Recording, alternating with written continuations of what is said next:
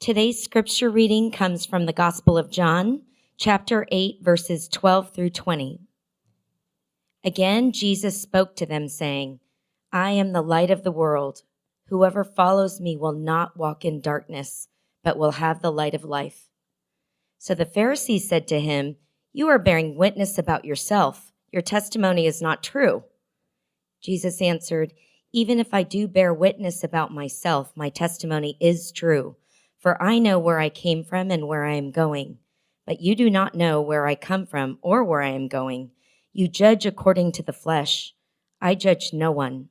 Yet even if I do judge, my judgment is true. For it is not I alone who judge, but I and the Father who sent me.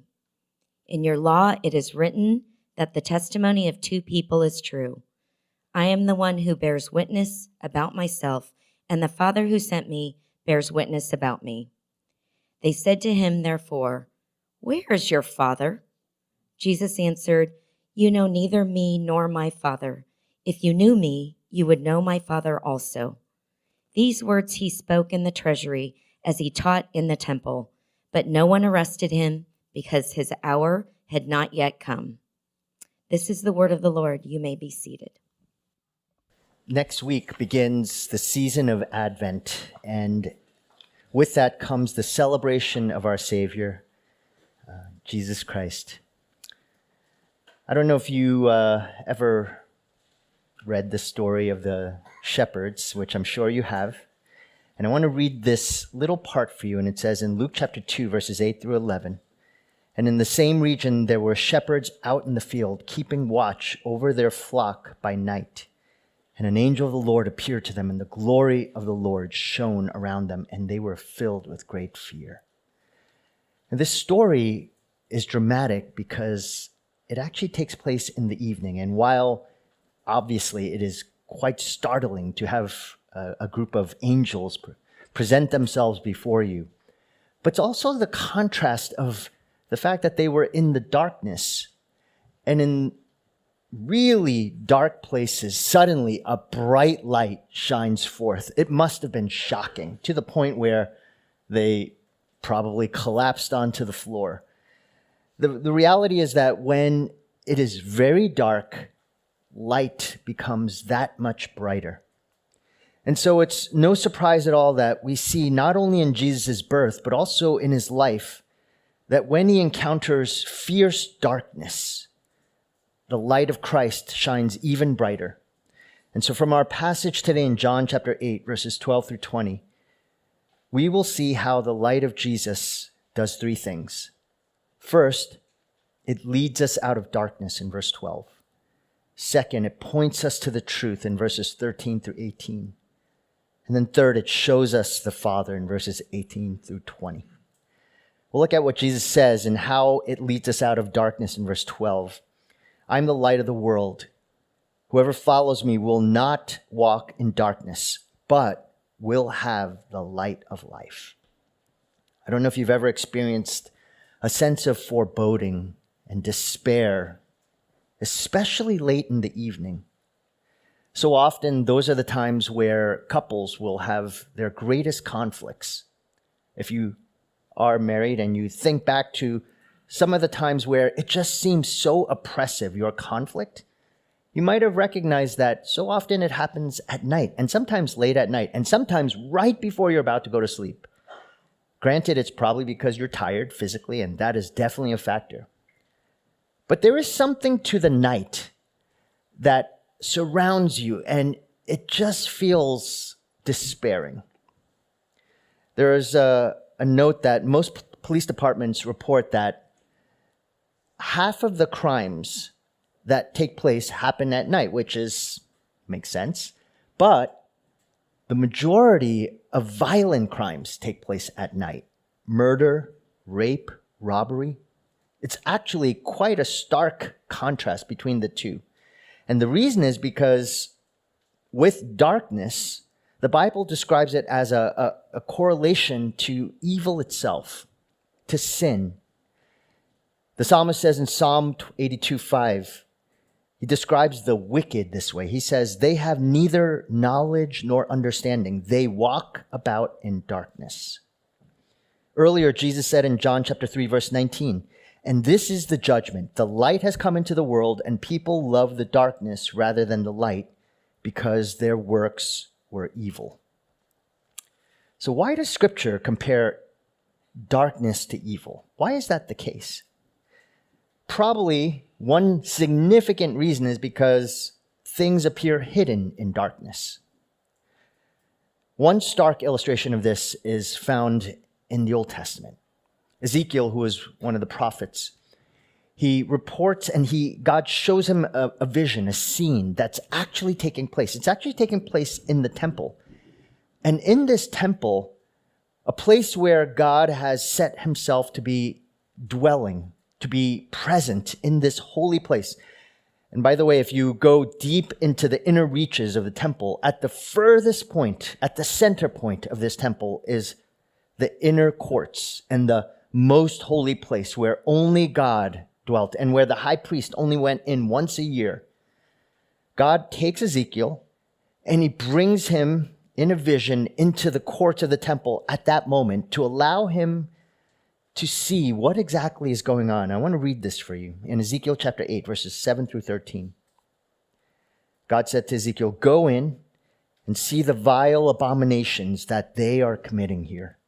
So I went in and saw, and there engraved on the wall all around was every form of creeping things and loathsome beasts and all the idols of the house of Israel.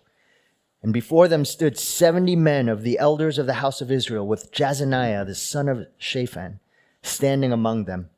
Each had his censer in his hand, and the smoke of the cloud of incense went up. Then he said to me, "Son of man, have you seen what the elders of the house of Israel are doing in the dark, each in his room of pictures? For they say, 'The Lord does not see us. The Lord has forsaken the land.'" This darkness that the Lord shows Ezekiel reveals an illusion. The illusion is that the priests thought that the Lord does not see us. And that's in essence what darkness is. Darkness is a place where there's an illusion. The illusion is that God does not see. You see. You see yourself. You know your hidden thoughts. And in that place of darkness is where the most hideous of sins occur, the most vile.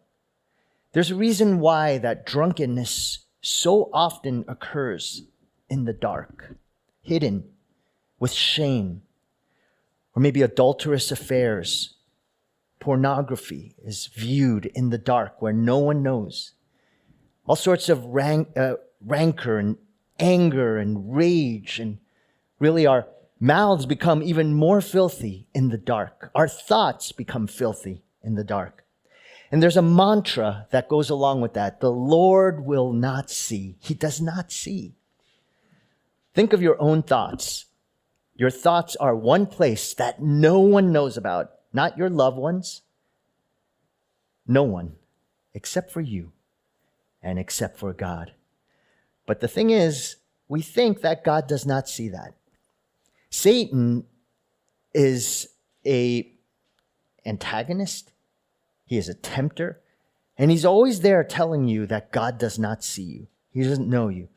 But listen to what David describes darkness when it comes to God. He says in Psalm 139:12, "Even the darkness is not dark to you. The night is bright as the day, for darkness is as light with you." Jesus adds in Luke 12:3, "Therefore, whatever you have said in the dark shall be heard in the light, and what you have whispered in private rooms shall be proclaimed to the housetops." This concept of darkness and hiddenness, it's a sham. It's a mirage. It's not true.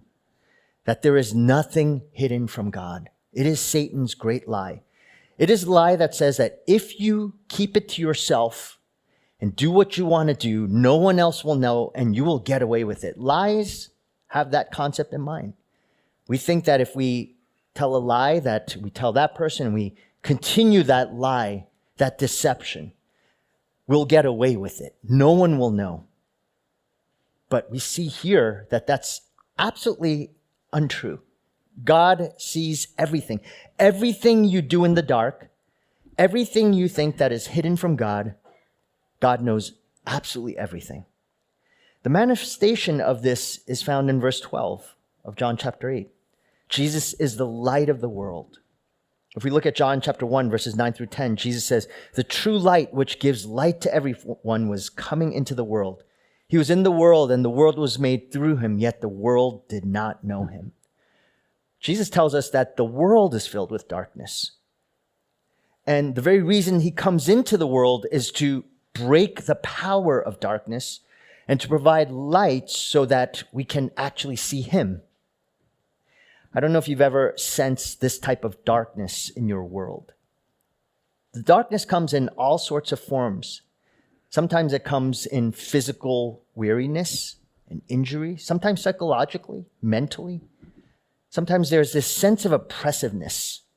If you've ever had a panic attack, you've driven in your car and suddenly your chest feels tight. You almost feel like you're having a heart attack. You go to the doctor and you find out that actually all your vital signs, all the tests, they come back fine. You're in good health. And the question is, why does that happen? Because there is an ever-growing darkness in your soul, in your heart. In the past few weeks in our prayer list on WhatsApp, you just take a look at it and you just see prayer after prayer request from diseases, people dying, people we care about. And then you look at our global partners who actually right now are going through some real challenges, almost all of them. And as I've been praying over them, you go through it each day and you just think, how are we going to sustain this prayer? These are you almost feel like there are too many prayer requests. The darkness seems full. On top of that, just open the news. We have two major wars going around in the world. The economy. What is 2024 going to look like? Is there going to be a recession? It's fraught with all sorts of fears and anxieties. Maybe your families, extended families. Some of your parents are in their 80s. Literally, you could be receiving a call tomorrow, right after you get home, today, saying that your mother and father has died. There's an impending doom that just is constant. And the whisper is that you should despair. You should feel hopeless. In this world, there is brokenness and sin. And we know that one day there will be no more sin. But right now, disease, suffering, sorrows, they are ever present. But our Savior came to be the light in the midst of darkness. He pierces through the darkness. Darkness alone by itself is troubling, despairing, and it is hopeless. It is no wonder that the answer to all of our darkness, in accordance with the world, is distraction, medication, focus on something other than what is imposing and impending upon you. But in Christ, the answer is not trying to medicate yourself or to make yourself so busy that you forget, but it is in Christ, that he is the hope, the comfort, the joy. Even though there is darkness, it's not that darkness is gone in this world. It's that he is the light in the midst of this darkness. This is what Jesus does say about his light. He doesn't say he's going to get rid of darkness in this world. As long as we are in this world, there will always be darkness. But if you look at verse 12 again, it's follow me. Follow me as I lead you in the darkness. There is no promise of lifting darkness in this world. There is the promise of light in the midst of darkness. You will not walk in darkness. And that means you have to follow him. Imagine a blind person. They have to cross this whole floor, but on this floor are these gigantic pits. These pits lead to 1,000-foot drops. I have a fear of heights. So that's just one of my greatest nightmares. And so if you have all these holes and there's just this one sliver path that leads along the way through these holes to get you through, you tell your blind friend and you say, hold my hand. I want you to trust me. I want you to trust that I will lead you to safety. But what if he says, I'm not holding your hand. I can do this by myself. I don't need you. and he pulls away his hand. What's going to happen to him as he tries to make his way to the back of this room? He's going to fall to his death. When Jesus says, I will provide the light in the midst of darkness, but there's one condition. I need you to trust me. I need you to follow me. Even though it is fearful, it sometimes can be incredibly unnerving to not be in control. The instinct is to say, I don't need your hand. I can do this by myself. But the promise that Jesus gives in Hebrews 13:5, I will never leave you nor forsake you, is he is going to provide the light, the hand by which he carries you, he pulls you, and he directs you so that you will be led to safety. But do you believe him? Do you trust him? Next, we see that the darkness keeps us from seeing the truth, but the light of Christ points us to truth. The Pharisees in verse 13 say to Jesus, you are bearing witness about yourself. Your testimony is not true. And then Jesus responds, even if I do bear witness about myself, my testimony is true, for I know where I come from and where I'm going, but you do not know where I come from or where I am going. John 1:5 describes their hearts this way. John says, the light shines in the darkness, and the darkness did not comprehend it.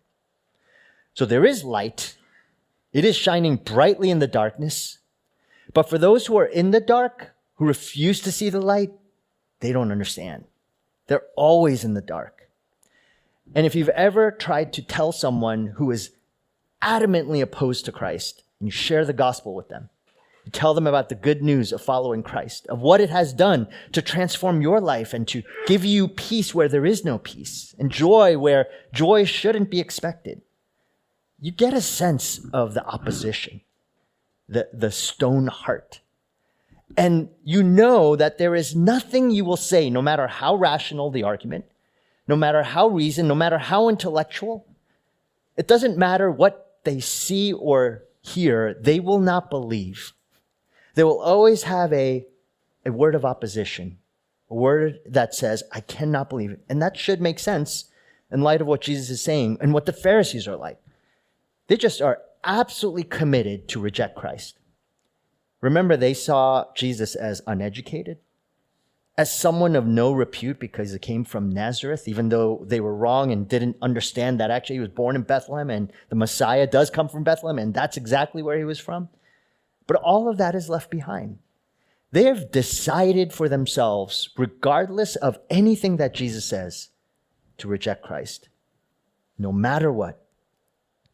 And the thing about the Pharisees is they start and revert back to Mosaic law. And they say, you know what you say, but you don't have witnesses. Jesus says that he has many witnesses. He has the ultimate witness of the Father. We'll talk about the Father later. But even if you were to leave that behind, there's two problems with what the Pharisees are accusing of Jesus. First, they are describing this concept of two or three witnesses, but in Mosaic law, it's in criminal cases that those are required.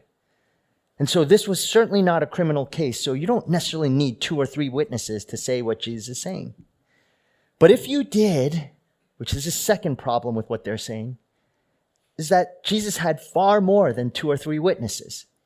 John the Baptist agreed with Jesus' claim. Nicodemus comes to agree with Jesus' claim. The disciples come to agree with Jesus' claim. Many others say, I believe this Jesus. I believe he is the Son of God. I believe he is God himself. But you can see they weren't after actually what they were claiming. They just believed, no, Jesus is not God. He is not the Messiah. We refuse to believe you no matter what. And that's not so different today, perhaps, and perhaps even with some of you in this room. You have already set apart your heart to oppose Christ. There's a difference between a seeker, someone who says, Jesus, I am open to you showing me yourself. I want you to reveal yourself to me. I surrender my heart and I want to, and I'm going to hear and think and actually consider what you're saying as a true possibility for my life. That seeker is different than the seeker who says, show me your, you got to prove yourself to me. You have to show that you're real to me because I already do not believe.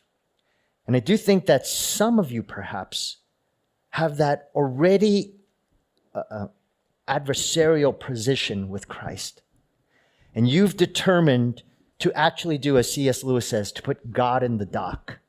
God is the one who is going to be grilled as the defendant, and you are the prosecutor, the prosecuting attorney who's pointing your finger and saying, you better prove yourself to me or else you're not valid, you're not true. I tell you that that's the same heart of the Pharisees. No matter what Jesus says, it's automatically, no, I refuse to believe you. Atheist biologist Richard Dawkins, very famous atheist, he actually was asked the same thing.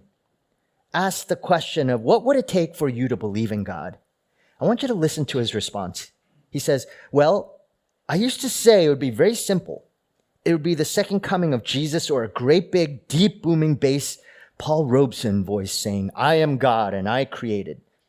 But I was persuaded that even if there was this big booming voice in the second coming in clouds of glory, the more probable explanation is that it's a hallucination or a conjuring trick by David Copperfield or something. A supernatural explanation for anything is incoherent.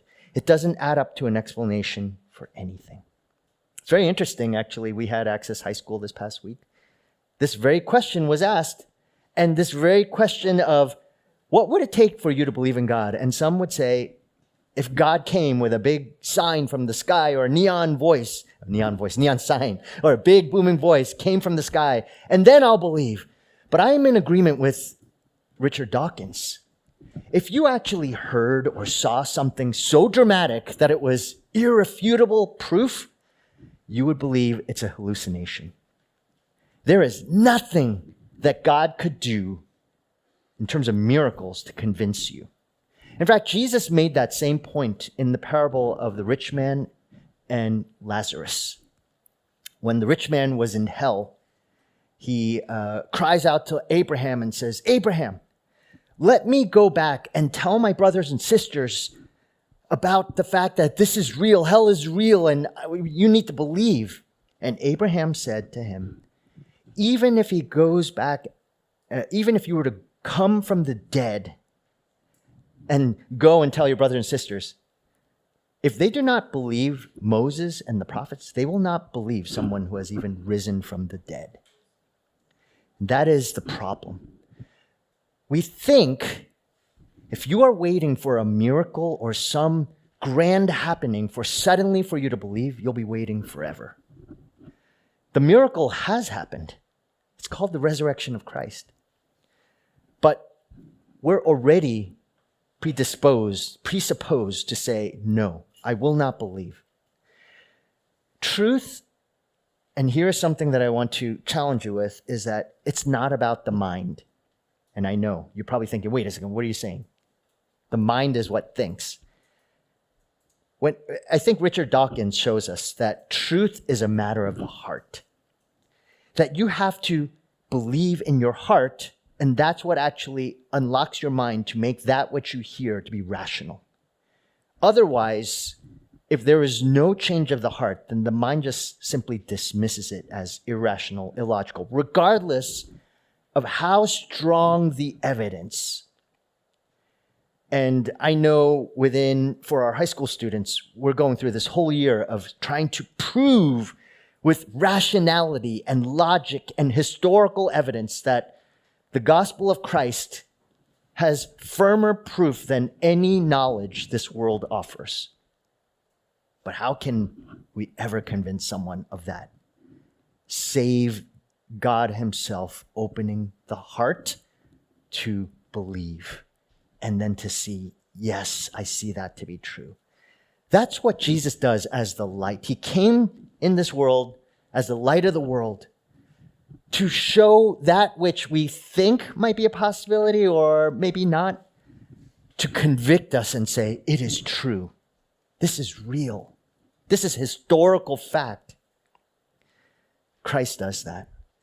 Third, The light of Jesus shows us the Father, as we have seen in verses 18 through 20. The Father who sent me bears witness about me. They said to him, therefore, where is your Father? Jesus answered, you know neither me nor my Father.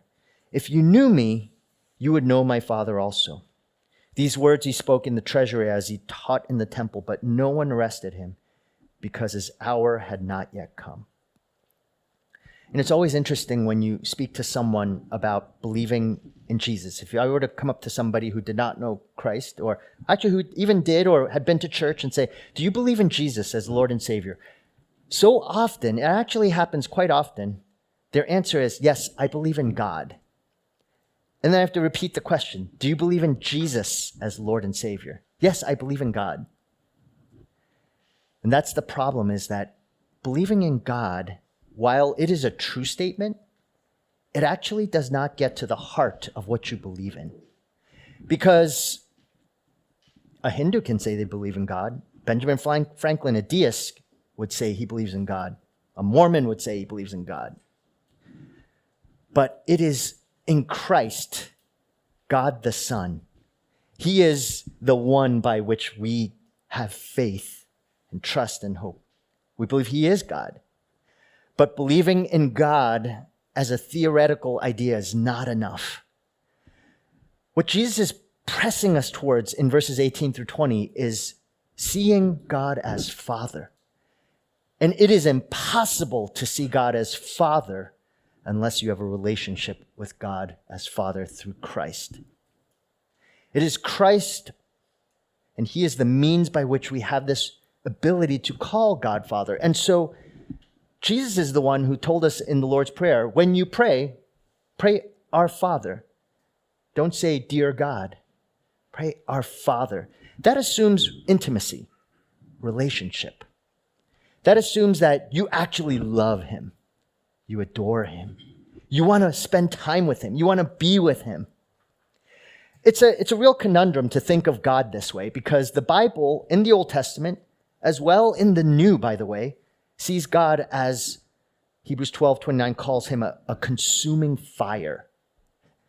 Hear those words. If you've ever gone to a campfire and you throw, and all kids, especially boys, we like fires, right? We like throwing things into the fire, seeing them burn, because fire burns up everything. It's consuming. And that's what the Bible describes God as. So the concept of God as fire that provides light, the light of God without Christ consumes sinners. There's no hope for a sinner. So how can this consuming fire be a father? I mean, what an odd mix. And so therefore, you can understand the Pharisees' trouble. They were so troubled by the fact that Jesus is calling God Father. How can God, though, be feared, but be a God who treats so tenderly sinners that he calls them sons and daughters? There's only one way. The answer is in Luke chapter 23, verses 44 to 45. It was now about the 6th hour, and there was darkness over the whole land until the 9th hour, while the sun's light failed. This is words that describe the crucifixion. And at the time where Jesus was to be placed on that cross, a physical manifestation of a spiritual reality took hold. Darkness covered the whole land because the full crushing weight of sin, every shame, every hidden thought, every action that was done against God, this sense of saying God does not see. So all the vileness, all the secret sins, all those things that we say, I don't want anyone to know about this because if they did, I would be so filled with shame. All of that is physically manifested by this darkness that has covered the land. But the problem with the cross is that the cross shines this brilliant light, a spotlight, on all those sins of your heart and your mind. You can't escape them. The person who believes in the gospel of Christ, they acknowledge that. We are people who say, I see you understand everything. You know, there is nothing hidden from you. That's Psalm 139. And David basks in that. He glories in that. He's so thankful for that.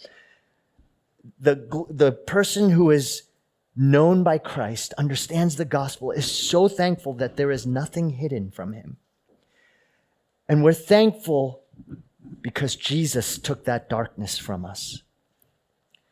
The Father, who is a consuming fire, does not destroy us, but instead we're told in Revelation 21, 23-25, what will happen forever.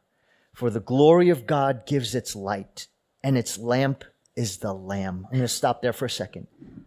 You know, when John sees this picture, he sees it of a lamb. And whenever the lamb is mentioned in Revelation, specifically refers to the slain lamb, Revelation 4 and 5, the Passover lamb, the lamb that is a substitute for us.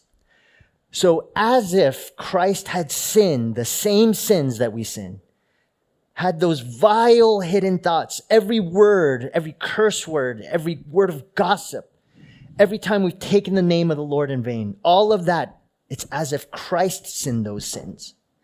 And that lamb is shining brightly, the light. By its light will the nations walk, and the kings of the earth will bring their glory into it. And its gates will never be shut by day, and there will be no night there. That darkest day at the cross, it shines brightly our darkest actions and thoughts, so that you would forever call this gracious God that we have Father. I hope actually that's how you respond to God. You think of God, not just as God, but as our Father God. How will you respond to this? There's a story I want to close with. It's a story told by Tim Keller. And he tells a story of Charles Spurgeon. Charles Spurgeon was a preacher, a Baptist preacher, often called the Prince of Preachers. He lived in the 1800s in London. When he was a young man, he sometimes would go to church, but he didn't always go to church. And he was very far from God. He just was drifted far away. David barely knew him. On one particular day, he decided to go to church on a snowy, snowy day. It was a little church just around the corner. So he goes in and he sits down. And in this church on that day, there's only one other person in the church sitting down. The preacher gets up. And it turns out that the minister, because of the snow, couldn't get it there to the church. So an elder who had never preached before preached the sermon. He was called for the emergency sermon on that day. And by the way, if you ever see that happen, have grace for that person. Emergencies do happen. But here's how God works. So this elder, he gets up nervously, opens the Bible, and he reads his passage. He doesn't know how to preach. He reads the text, and he just keeps on repeating it over and over. He reads the text, and the text comes from Isaiah. And he says, "Look unto me, and be you saved, all the ends of the earth." And he keeps on saying that over and over, and then he closes. He looks out there, and he sees young Charles. And he says to him directly, "Look to me and be saved. Don't you see? You don't have to do anything. You don't have to walk anywhere. You don't have to, you can't do anything. You just have to look. You have to see what he's done for you. You just have to look." After he had done that for about 15 minutes, he looks at Charles Spurgeon. Since there are only two people there, he looks right at him, and really he just stares right at him. He says, "Young man, I see you are miserable, and you're going to stay miserable until you obey my text." And the fact of the matter is that Spurgeon at that point had been miserable for a year. He was struggling with sin. He was trying to figure out how to live. He was thinking to himself, "How do I get to know spiritual reality?" He'd been doing everything. He'd sworn off this or that. He tried really hard, so he tried moralism, but it didn't work. He went into mysticism. He tried to fast and pray and tried to have experiences. But when he heard those words, obey my text, the light just shined. And this is what he said. Jesus Christ, he came to see this. Jesus Christ is the light, because the only way I can be saved is just to look. There's nothing I can do. I have to accept what he's done. Look unto me and be saved, all the ends of the earth. Some of you are miserable. Some of you are going to stay miserable. Do not stay miserable for the rest of your days. You have to obey the text. Jesus is the light of the world. Look to him. If you want to know how to follow the light, look to him. Obey him. Follow him. And he will lead you. He will never leave you nor forsake you. Let's pray together. Father, this bread and wine that we get to take every week is a conviction for us. We do not take it because we had a week without sin. In fact, it could have been a hideous week, a week filled and wrought with all sorts of hidden sins. Perhaps we've believed in the satanic lie that the Lord does not see me. But if we should repent, and if we actually see that the basis upon which we take this bread and wine is not our moralism, not even the fact that we have repented. It's the fact that you have given your life, and therefore our response is repentance and conviction. We can come to this table freely. We can look and see the light of the world. For those who are blind, O Lord, there is not a single word that I can say right now by my own power and strength that will open hearts and minds and pull them and rescue them from darkness. Father God, I pray that the light of the Spirit of God would right now do the work that only you can do, which is to shine forth your light into a dark heart and to show yourself, show the light of the gospel of Christ to them. Holy Spirit, we plead with you for those who have not trusted in you. May they not leave this place without a sense of believing and a desire to obey the text and to see that you are the living Lord. You are the light of the world. In Jesus' name we pray. Amen.